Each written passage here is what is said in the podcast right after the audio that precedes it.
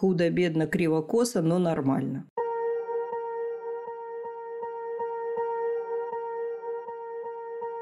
Всем привет! С вами подкаст «Не психуй». Автор контента подкаста – врач-психотерапевт Единого реестра психотерапевтов Европы Марина Витальевна Лазовская. Наш подкаст – это коллекция алгоритмов благополучия. Каждый эпизод обладает высокой терапевтической ценностью. Всего за полчаса можно разглядеть возможность в опасности, осознать проблему и заменить ее на решение. Ведь алгоритмы универсальны и работают для всех. Продолжаем проявлять внимание к себе и своим реакциям – Копаем чуть глубже в область страхов. Что нас триггерит и лишает равновесия? Вы узнаете, что такое моральный камертон и почему важно его слышать. Почему страшно расставаться с иллюзией собственного всезнания и страшно наблюдать перемены в близких людях. Какие эмоции трансформируется страх, что такое рэкетный страх и откуда это растет. И как все это вообще, мы не устанем повторять, связано с вниманием, в первую очередь к себе – Запись подкаста ведется во время живой трансляции, а это настоящий источник новых знаний в режиме реального времени. Ждем вас на трансляцию каждую неделю по средам 10.00 по московскому времени в нашем телеграм-канале «Не психуй». Активная ссылка в описании выпуска. Трансляция – это отличная возможность задать вопрос, поделиться проблемой и получить бесценные байты внимания от ведущих. У нас тема трансляции сегодня, ну, очень интересная, Марина Витальевна. Я читала статью и думала, вот понятно, что я это все уже знаю. И даже когда вспоминаю, ну, как бы вспоминаю довольно часто, я применяю все алгоритмы, которые вы описываете в статье. И даже трудно сейчас представить, что кто-то может этого не знать. А ведь действительно многие люди этого не знают. То есть это может быть какое-то как фоновое знание или может быть какие-то обрывки, но реально э, такой уложенной какой-то системы знаний о том, что такое выживательные ситуации, что такое вообще в принципе пребывание в реальности, зачем нужно об этом знать. Глобально такого понимания, ну даже вот в кругу моих достаточно осознанных знакомых нет. И как эту парадигму изменить? Так, с чего бы начать? Ты задала такой глубокий философский, экзистенциальный, я бы даже сказала, философский вопрос, что у меня сейчас открылось такое вот пространство виртуальное передо мной, там файлы загружаются. Вот это сказать, вот это, вот это, вот это сказать. Ну, в общем, начну с чего-нибудь, да? У меня просто вот именно вот в каком-то таком формате этот вопрос возник. То есть это было такое вот ощущение угу. от того, что я читала. Ну да, мне тоже статья нравится. Ну, вообще-то мне все мои статьи нравятся, потому что я их вынашиваю, потом в муках рожаю, а потом в счастье их уже качаю и люблю, когда они уже опубликованы. Философия, начнем с этого. Не нужно бояться слова философия. Это раньше это было ругательным словом. Ну, некоторые говорили, ой, философствуешь опять, да? Вообще-то философия в переводе с латинского, дословный перевод – это любовь к мудрости. И если мы понимаем, что мы мудры от природы, то есть все наши биологические алгоритмы управления и телом, и психикой, они в нас загружаются по праву того, что мы рождаемся людьми. То есть у нас уже есть такой бэкграунд, который начинает себя развивать и начинает уже наполняться опытом. Начинается это все еще во внутриутробном состоянии. Мы много говорим про эпигенетику, и нужно вот об этом себе постоянно напоминать. Все, что с нами происходит, началось еще тогда, когда мы представляли из себя там несколько тысяч клеток. Поэтому если мы это начинаем понимать, то есть интегрировать в себя этот опыт, а как его можно интегрировать? Ну вот все время ходить, слушать, смотреть, э, читать, наполнять себя знаниями. И в какой-то момент э, произойдет такой эффект, э, как озарение, инсайт, эффект вау. Ну реально же я про себя ничего не знаю. А то, что я знаю, оказывается, это не совсем я, а просто мои субличности, которых я принял за себя и привык это делать, потому что меня по-другому не научили.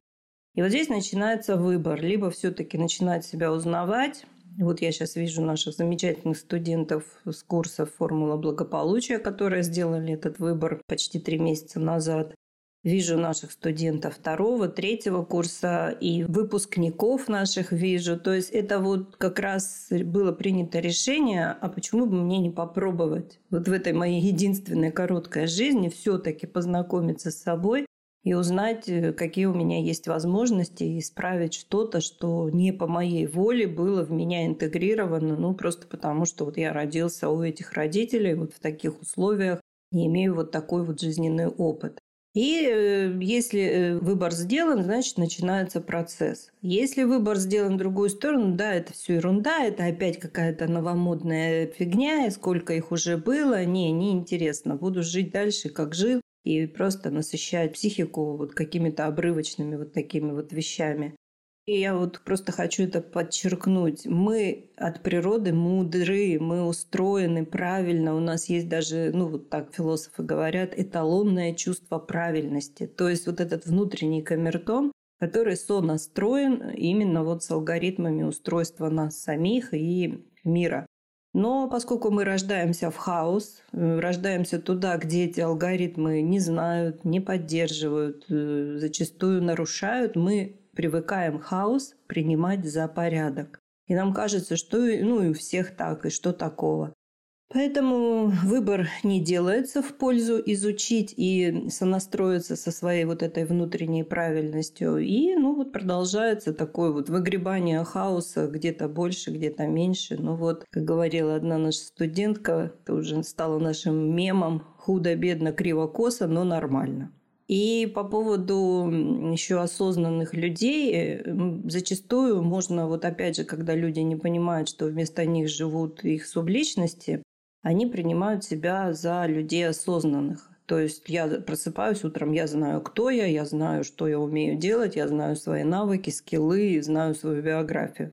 Осознанность – это умение управлять фокусировкой внимания. И вот пока мы не научимся управлять вот именно фокусировкой внимания, на что я смотрю, что я чувствую, что я делаю, вот как раз этому посвящена статья, мы не можем себя считать осознанными. Мы можем себя считать интеллигентными, умными, развитыми, эрудированными, да, без вопросов. Но осознанность – это именно произвольная, производимая по своей воле фокусировка внимания что я сейчас чувствую и о чем я сейчас думаю. И если меня это не устраивает, значит, я буду это менять. Этому надо учиться. Все студенты школы самосоздания, которые приходили поступать на ФБ, они, в принципе, все были людьми достаточно успешными в своей жизни. Они образованные, как правило, минимум одно высшее образование. Ну, то есть они, в принципе, состоявшиеся люди. Это же не просто там какие-то деклассированные элементы. А вот что-то их привело. Что-то их привело, что-то вот они почувствовали, что как будто бы в жизни чего-то не хватает. И, видимо, это вот был какой-то вот этот вот звук кавертона, который звал попробовать что-то еще. Абсолютно верно. Твое эталонное чувство правильности интуитивно вот этот вот феномен знания без знания, да? Я не знаю, откуда я это знаю, но я это знаю. Он э, именно зов, раньше, ну, эзотерики бы это назвали зов души, да? То есть вот душа мается, все хорошо, но чего-то не хватает. И это вот именно э, ощущение хаоса, когда внутри есть совершенно какое-то другое ощущение. Вот такое ощущение, что что-то не так вот что-то не так. Это все равно, что, знаешь, вот не у всех есть музыкальный слух. Вот я точно знаю, что я когда пою, я фальшивлю. Я прямо это слышу. Но я не могу это изменить, потому что у меня нет музыкального слуха. Но вот в отличие от музыкального слуха, вот этот слух, сонастроенность с алгоритмами нашего упорядоченного устройства, он у нас у всех есть. У кого-то он громче звучит, у кого-то он тише звучит, но у кого-то он совсем никак себя не проявляет. Поэтому математик, философ Бертран Рассел нам выдал такую формулу. 3% людей думают, что они думают, 2% людей по-настоящему думают, а 95% готовы расстаться с жизнью, лишь бы никогда не думать. Вот эти 3% образованных, умных, состоявшихся, успешных людей, ну, которые откликнулись вот на этот вот внутренний зуд, они становятся из 3% думающих, что они думают, а на самом деле гоняющих трансы о прошлом и будущем, они начинают себя переводить, переучивать, буквально переучивать в категорию 2% людей, которые по-настоящему в состоянии это сделать и продолжать продолжение. Я, знаете, часто обращаю внимание, я же вижу, кто у нас сейчас находится в нашей трансляции. И когда приходят какие-то новые люди и звучат какие-то такие триггерные высказывания, часть людей сразу уходит. То есть, видимо, по какой-то болевой точке это бьет. Вот как раз у нас э, упоминание Бертрана Рассела, как правило, является такой отправной точкой для тех, кто выходит из чата. Ну, потому что это естественно, ведь э, интернет, медийное пространство, наше второе измерение, в котором мы теперь проводим больше времени, чем в первом, оно переполнено, просто заполнено до краев вот этими, в кавычках, простыми, а на самом деле фейковыми предложениями, что все можно сделать легко и быстро. То есть избавиться, побороть, победить. Вот если предложения начинаются вот с такими глаголами, можно сразу закрывать и идти дальше что-то искать более надежное, потому что это так говорят мошенники и невежды. Мы не можем себе ничего не побороть, не избежать чего-то, и, и мы можем только изменить, поменять, как ты любишь говорить, поменять старое на хорошее. Мозг работает только по принципу обмена. Мы ничего не можем в себе искоренить и ничего не можем избежать. Мы можем только изменить, поменять. Магазин возможностей – это подборка инструментов школы самосоздания, созданных на научной основе с учетом знания и понимания алгоритмов жизни. Каждый инструмент – это устойчивая инвестиция в изменчивом мире. Они не портятся и не устаревают. Инструменты качественны, эффективны, уникальны и долговечны. Они проверены на практике и показывают высокие результаты, а еще адаптируются под владельца и развиваются вместе с ним. Выбирайте инструмент, пользуйтесь возможностями, живите лучше. Активная ссылка в описании выпуска. А у меня вот буквально недавно была такая ситуация. Человек взрослый, состоявшийся, успешный, как бы вот по всем жизненным показателям у него все хорошо. Он знает, чем я занимаюсь. И он мне сказал такую вещь. Но ведь это же все полная фигня. Ну мы такие, какие мы есть. Невозможно что-то кардинально в себе изменить, а главное зачем. Но вот уже мы такие, какие есть. Вот у нас там есть наш темперамент, у нас есть наш характер, что, собственно, нужно менять, а главное, зачем, если в целом как бы у меня и так все пучком. И вот тут я... У меня, Марина Витальевна, случился синдром скворечника. Я сидела где-то секунд 30 я не понимала, что сказать. Я тебя очень хорошо понимаю, потому что я уже привыкла иметь дело вот с таким идеализированным, я бы сказала, невежеством. Нет, невежество – это не обидное слово, это констатация факта, потому что мы действительно ну, практически ничего не знаем ни о себе, ни о своем устройстве. Мы же не в Японии выращены, где детям с первого класса преподают анатомию, физиологию. Вот поэтому у них и уровень жизни такой, и продолжительность жизни выше, чем у всех остальных наций. Поэтому я привыкла встречаться вот с таким вот идеализированным невежеством и уже спокойно реагирую. И не стараюсь никому содрать с его лица эти розовые очки. Просто объясняю то, что я могу объяснить. Или люди, как правило, на это реагируют, ну, или агрессивно в прямой форме, или начинают проявлять там сарказм, ну, как-то, в общем, бояться страшно им, потому что это самый настоящий страх. Вот вы сейчас описываете ровно то, что происходило потом когда я подобрала челюсть со стола и попыталась э, как-то развить эту тему, ну, обходя острые углы, ну, вот как-то пытаясь навести человека на то, что зачем, в принципе, это надо через себя, да, я объясняла, зачем это нужно лично мне. Дальше началась агрессия такая, такая пассивная агрессия, агровация, потому что мне действительно хотелось рассказать, мне действительно хотелось объяснить, потому что, ну, не совсем чужой человек. Угу. В Библии есть очень хорошая цитата, подходящая под такие вот ситуации. Она не обидна. Библия – это тоже зашифрованный такой каталог алгоритмов самоуправления и отношений с другими людьми. И про некоторых животных, и про некоторые украшения. Если человек в своем невежестве счастлив, я буду первая, кто отойдет в сторонку и всем остальным скажет, не надо трогать, пожалуйста, этого человека. Он счастлив, у него все хорошо. он как раз вот его внутренний камертон, вот этот вот эталонное чувство правильности, оно у него очень-очень-очень тихо звучит, если вообще хоть когда-то звучит. Но я думаю, звучит, потому что даже любой самый успешный человек, он иногда испытывает какие-то страдания. А страдания как раз связаны с тем, что квадратура круга, то есть его восприятие, как все должно быть, не вписывается в реальность. Извечный конфликт ожиданий и реальности. А почему это происходит? Потому что человек пытается прогнуть мир под себя, а мир, он ему все равно на самом деле. Вот ты хочешь, ну, можешь всю жизнь потратить на то, чтобы прогибать меня под себя. Ты для меня вообще, ну, как бы просто один из многих.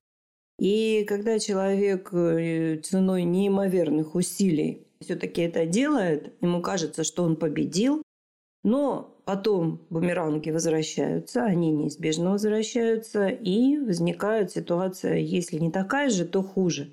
Поэтому, когда мы видим таких людей, и они счастливы, и они борются за свое невежество, вот оставаться в невежестве, нужно просто тихо отойти в сторонку. И вот ты правильно сделала, что если хочешь, все-таки если это не чужой человек, и нужно продолжать дискуссию, нужно рассказывать о своем опыте. Просто вот я рассказываю, у меня было так, стало так. У меня было вот это, стало вот так. Я была такая, стала такая. Просто тихим, спокойным голосом, без всякого надрыва. И это все произошло благодаря тому, что я научилась управлять фокусировкой внимания, обращать внимание на свои чувства, мысли и хоть какой-то частью управлять. Обычно такие люди говорят, ну и прекрасно, тебе это подходит, мне не подходит. Я говорю, совершенно верно, вы абсолютно или ты абсолютно прав. Я просто рассказала о своем опыте. Но когда они слушают, вот я прямо по глазам вижу, я очень люблю и всем рекомендую тоже полюбить эту книгу, мировой бестселлер Алана Пиза «Язык телодвижений». Я смотрю на человека, я вижу, вот какой у него страх стоит, что он потеряет вот эту свою иллюзию, а второе, что ему придется что-то делать, что-то менять. И ему становится реально страшно. И прямо бах, с таким грохотом падает еще одна система защиты. Психика каждого из нас защищает нас от того, что нам непонятно, страшно, и там, где мы некомпетентны, потому что в этот момент мы теряем свое превосходство.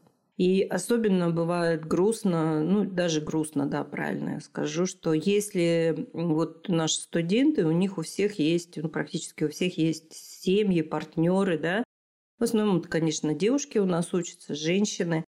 И когда они начинают учиться, и их партнеры и мужья видят, сколько это требует времени и усилий, а потом они видят, как они начинают меняться, им становится страшно, и, как правило, этот страх, они, ну, то есть страх потери контроля над э, тем, кто рядом. И этот страх, как правило, выражается в агрессию. А ведь у нас есть случаи, когда изменения в партнере стали настолько впечатляющими, что мужья пришли на следующий год учиться к нам. Мы уже рассказывали про эти истории. Да, у нас такие случаи есть. Э, ну, я не буду употреблять такие слова, как «к сожалению», потому что это тоже соответствует алгоритмам устройства общества. Таких случаев немного. Это когда действительно партнеры стали друзьями, то есть они не вчера же поженились, они довольно-таки давно живут вместе, и они выработали уже вот даже бессознательно на интуитивном уровне алгоритмы, что они друг другу стали друзьями. И тогда, когда один друг начинает меняться, развиваться, у него начинает э, меняться лексика, у него начинает меняться отношение ко всему, второму становится интересно. И он понимает, что если он сейчас не пойдет, то их дороги начнут расходиться. Вот еще по какой причине обычно супруги проявляют агрессию. Они боятся потерять контроль, и они интуитивно понимают, что если один идет вверх, эволюционирует, а другой нет, то понятно, что через некоторое время расстояние между ними будет увеличиваться. То есть в том партнере, который не меняется, изменения партнера, который меняется, могут даже вызывать страдания.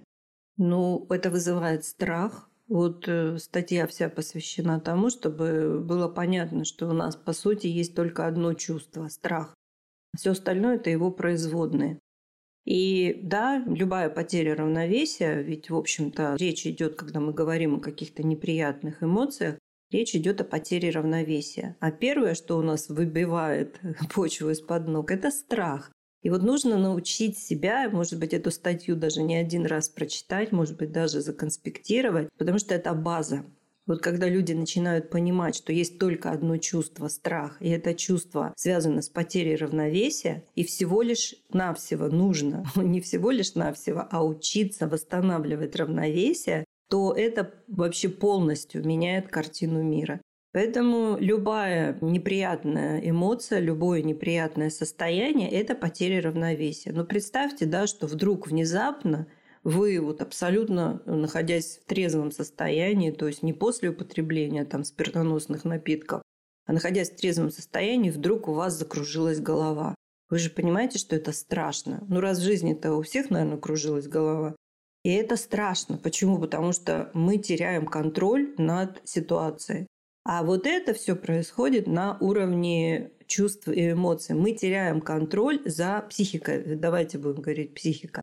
Психика теряет контроль, и это ее разбалансирует на какое-то мгновение. Она испытывает страх, а дальше уже прикрывает это, трансформирует это в какие-то эмоции. Поэтому, да, когда человеку страшно, когда он теряет контроль, он пытается бороться, а некоторые даже успешно борются с тем, чтобы тот, кто рядом, прекратил делать то, что ему не нравится.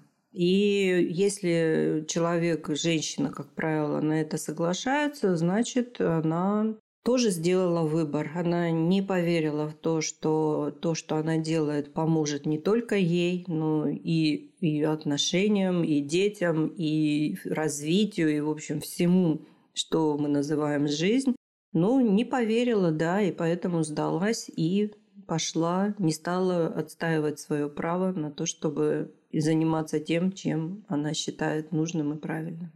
Так было бы интересно посмотреть на обратную ситуацию, что мужчина первый почувствовал необходимость в развитии, пришел к нам, а следом за ним пришла его супруга, девушка, кто угодно.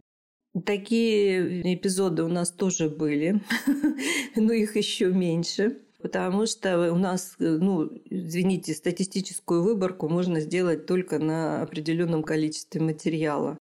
А у нас, скажем так, как и во всех вот этих вот э, занятиях, которые связаны с эволюцией, развитием, психологией, 90% женщин и 10% мужчин. Это у всех такая статистика, не только у нас. Потому что женщины более чувствительные, женщины легче меняются и приспосабливаются. Почему так? Потому что это тоже биологический алгоритм мы, женщины, я имею в виду, приучены с 12-13 лет ежемесячно терпеть э, дискомфорт, мягко говоря.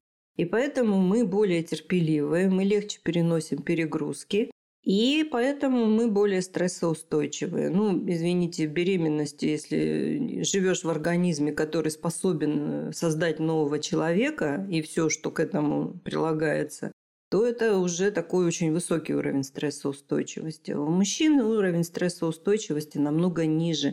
Они воспитаны, они тоже чувствительные, но им чувства запрещают с раннего детского возраста. И они, в общем, живут вот в таком вот состоянии, когда чувство это плохо, чувство это неправильно, чувство это страшно. И поэтому мужчины на все привыкли реагировать агрессией, большинство мужчин, и не хотят меняться, потому что они воспитаны так, что я истина в последней инстанции, я знаю, что мне нужно. Еще и за тебя знаю, что тебе нужно. К сожалению, пока это так. О, мужчины, вы только не уходите сейчас. это важно, это тоже нужно знать. Я вообще думаю, что было бы классно, чтобы вот такой поворот в обществе какой-то произошел, и мужчинам по-настоящему разрешили чувствовать их чувства. Ну, поворот на самом деле произошел, даже не поворот, а разворот, такой резкий разворот, вот когда долго резинку патриархата растягивали тысячелетиями, да, потом все-таки рука, которая это делала, устала, резинка полетела, и как по закону инерции она полетела сильно в противоположную сторону. И, конечно, нужно, чтобы достичь равновесия, нужно намного больше времени. Поэтому та тенденция, которая началась вот где-то с началом 21 века, уже активно развиваться, про метросексуалов, потом все вот это вот все остальное, И когда мужчинам разрешили, некоторым мужчинам разрешили быть э, вот такими вот непохожими на большинство мужчин, женоподобными и все такое. Это вот как раз эм, мы ищем, цивилизация западная ищет равновесие. Как же нам после тысяч лет патриархата сейчас э, женщины должны отомстить, успеть всем за это и тоже становятся такими агрессивно-маскулинными. Это вот мы ищем равновесие. Я надеюсь, надеюсь, верить не могу, потому что, скорее всего, уже не доживу до этого. Но я надеюсь, что человечество найдет все-таки баланс, когда мужчины и женщины будут э, не бороться друг с другом. Это у Ремарка есть такая прекрасная цитата, что мужчина и женщина стараются быть разными, не похожими друг на друга, вместо того, чтобы быть партнерами, которые уважают особенности друг друга и благодаря этому более гармонично развиваются. Вот я надеюсь даже, ну, вернее, скорее всего, не доживу, но надеюсь, что наша цивилизация придет к такому равновесию.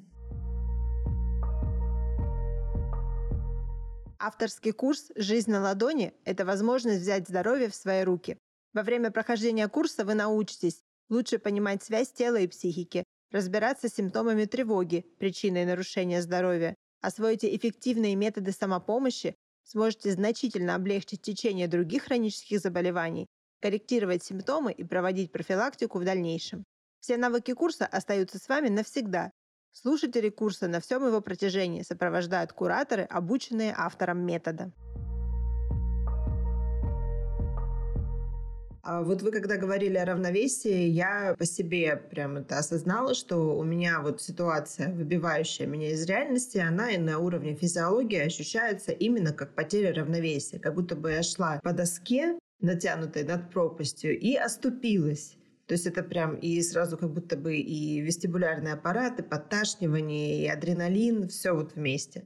Да, и надо заметить, что вот если вы сейчас будете наблюдать за собой, вы поймете, насколько быстро наша психика загружает, сразу же отодвигает страх и трансформирует его в другие эмоции. То есть вот реально, когда что-то происходит в жизни, ну мы же не часто ходим по канату, натянутым над пропастью, правда? Но в жизни постоянно происходит, как мы любим говорить, жизнь не концерт по заявкам. И кто-то что-то сделал с нашей эгоцентричной моделью мира мы моментально теряем равновесие эмоциональное, да? Вот было хорошо, было удовольствие, бах, стало плохо. Мы испытываем страх, это базовое чувство. Еще раз, потеря контроля, потеря равновесия всегда вызывает страх. Но посмотрите, как моментально, можно сказать, молниеносно страх трансформируется в гнев, в злость, в ярость, в раздражение или в печаль, в тоску, чувство обнуления себя. То есть вот какие-то привычные, почему происходит такая трансформация почему у всех разная трансформация? Ну, потому что это продукт воспитания. Это защитные программы. Вот как привыкла психика нас в детстве защищать через э, гнев или через печаль, так вот она и делает. Вот у нас как раз сейчас на курсе формулы благополучия ребята изучали рэкетный страх. То есть когда на самом деле человек не испытывает уже страха, но изображает его. Для чего? Для того, чтобы получить внимание. Потому что на страх, на потерю равновесия, на угрозу родители всегда реагировали вниманием. Они могли наказать за агрессию, они могли высмеять за печаль, но на страх родители всегда реагируют. А что ребенку нужно? Получить внимание. А что нужно нашему внутреннему ребенку? То же самое. Да, причем любое подойдет. Если привык пить из лужи, то подойдут и, естественно, негативное внимание. А если все-таки не привык, э, большей частью пил чистую воду, то из лужи уже не захочется пить.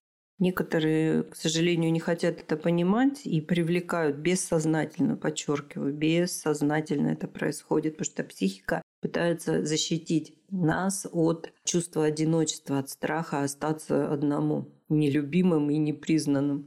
И некоторые этого не понимают и бессознательно делают так, что привлекают к себе негативное внимание. Почему? Потому что так привыкли.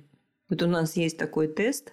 Мы, в общем, уважаем друг друга, и поэтому у нас все всегда очень пунктуально происходит. Занятия начинаются вот ровно в оговоренное время. И всегда, когда кто-то опаздывает, мы говорим, что мы как раз вот это вот обсуждаем, мы обсуждаем все.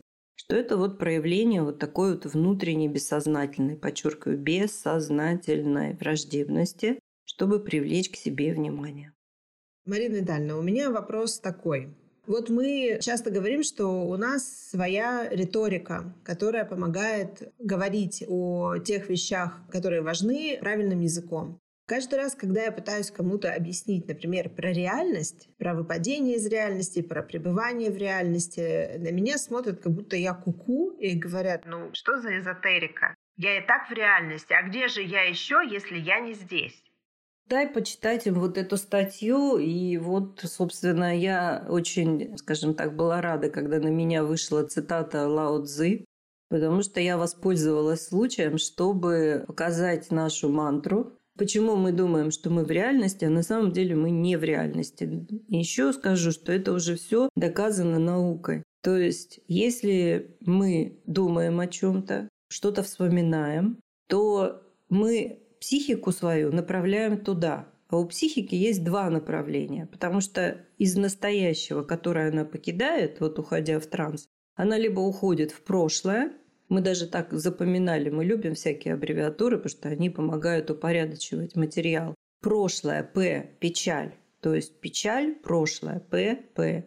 Или она направляет себя, психика, в будущее, где ее ждет страх. Почему? Потому что никто из нас не знает своего будущего.